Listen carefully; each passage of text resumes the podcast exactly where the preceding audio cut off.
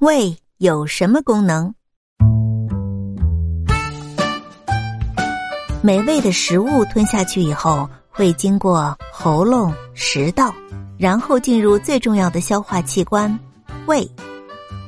胃是我们体内的食物袋子，它很结实，也很坚硬，而且它有很多的褶，所以胃具有很强的伸缩性。当咽下去的食物很多的时候，它就会变大；反之就会缩小。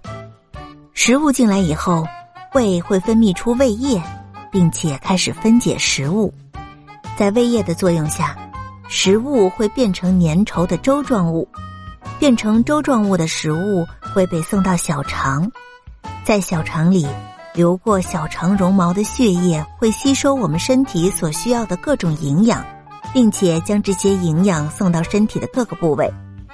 用一句话来总结，就是胃的作用就是把食物变成容易消化的粥状物。